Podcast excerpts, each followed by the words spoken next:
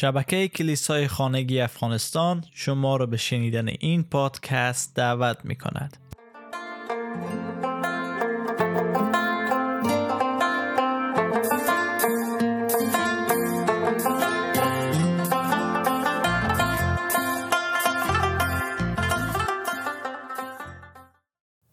در این قسمت می‌رسیم به دلیل دهم از کتاب پینجا دلیل که چرا عیسی آمد تا مصلوب شه نوشته جان پایپر.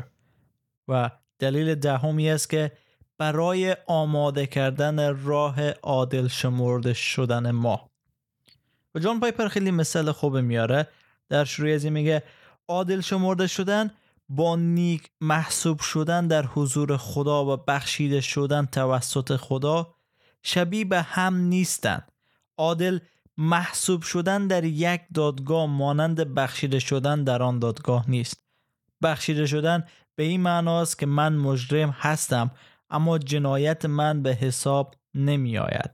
عادل محسوب شده شدن به این معناست که من دادگاهی شدم مجرم هستم اما گناه مرا به حسابم نیاوردن.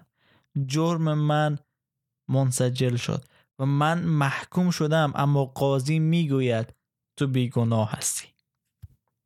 و درک از این موضوع کمی دشوار بود. حتی چندین بار طول کشید تا خودم تانستم این موضوع رو درک کنم که جان پایپر می‌خواید چی بگه. و واقعا جالبه که بعضی وقتا ما فکر می‌کنیم که ما بخشیده شدیم. خب ما در حضور خدا عادل شمرده شدیم. اما منظور عادل شمرده شدن چیز دیگری هست. مگه ما بخشیده شده باشیم؟ خب بخشیده شدیم رفت. اما ما عادل شمرده میشیم با که ما مجرم هستیم با که ما گناهکار هستیم با که ما محکوم شدیم خدا میایه میگه که این شخص نیکو هست. این شخص عادل است. این شخص هیچ گناه نداره. اما اگه ما بخشیده شده باشیم هنوز لکه ننگ لکه شرم جرم جنایت قتلی که داریم بر ما هست. تا مثال اگه بانک بخوای ما رو ببخشه قرضدار هستیم. خوب میبخشه. ولی ما هنوز دیگران می‌دانند که ما از بانک قرض کردیم. ولی وقتی بانک بگه نه خیر اصلا قرض نداره. همه چیز پاک شده. ای آدم قرضدار نیست. در روز زمان عمل به انجام رسیده. و دقیقا عیسی مسیح آمد که چنین کار برای ما بکنه. در لوقا فصل هفت آیه 29 می‌خوانه همه مردم و از جمله باجگیران سخنان عیسی را شنیدند و به سبب اینکه از دست یحیی تعمید گرفته بود خدا را برای عدالتش شکر می‌کردند. ببین عیسی نمونه ای شد که مردم بتانند خدا را برای عدالتی که داره شکر و سپاس کنند. ولی مهم اینه که ما بدانیم خود عیسی کی است و چی کاره کرد؟ در رومیان فصل 5 آیه 9 می‌خوانیم ما که با ریختن خون او کاملا نیک شمرده شدیم چقدر بیشتر به وسیله خود او از غضب خدا خواهیم رست. یا در رومیان فصل 3 آیه 24 اما با فیض خدا همه با وساطت عیسی مسیح که آنان را آزاد می‌سازد به طور رایگان نیک محسوب می شوند و یا آیه 28 فصل 3 زیرا ما به یقین می دانیم که به وسیله ایمان بدون اجرای شریعت می توانیم کاملا نیک محسوب شویم.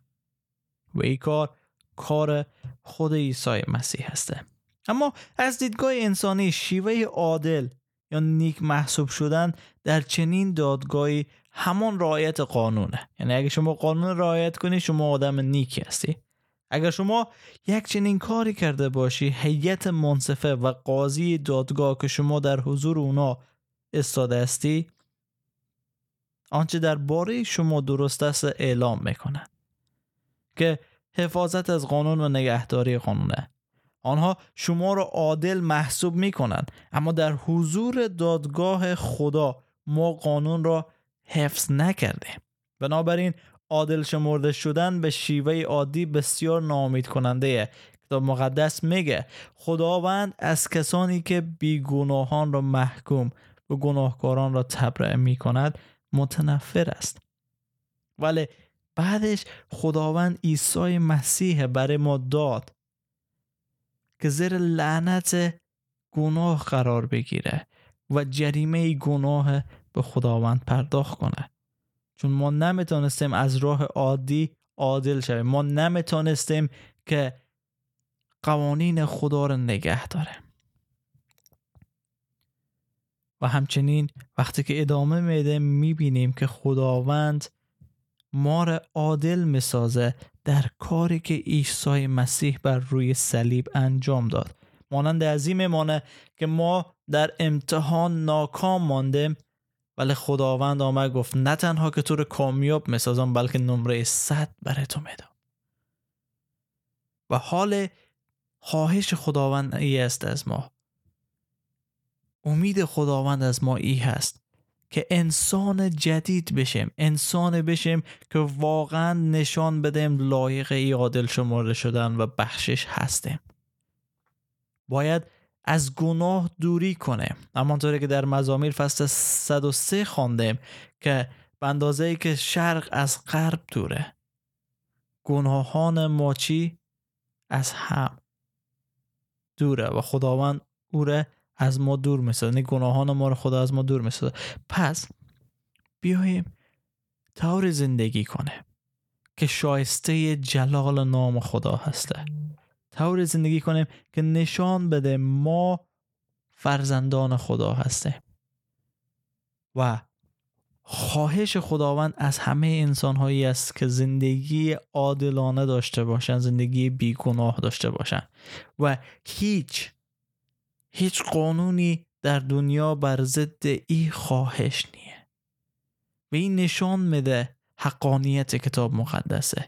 این نشان میده که عیسی مسیح واقعا نیاز بود که روی صلیب مصلوب بشه تا راه عادل شمردگی ما و شما را آماده بسازه. چون خود ما قادر نبودیم او راه طی کنه. Bye.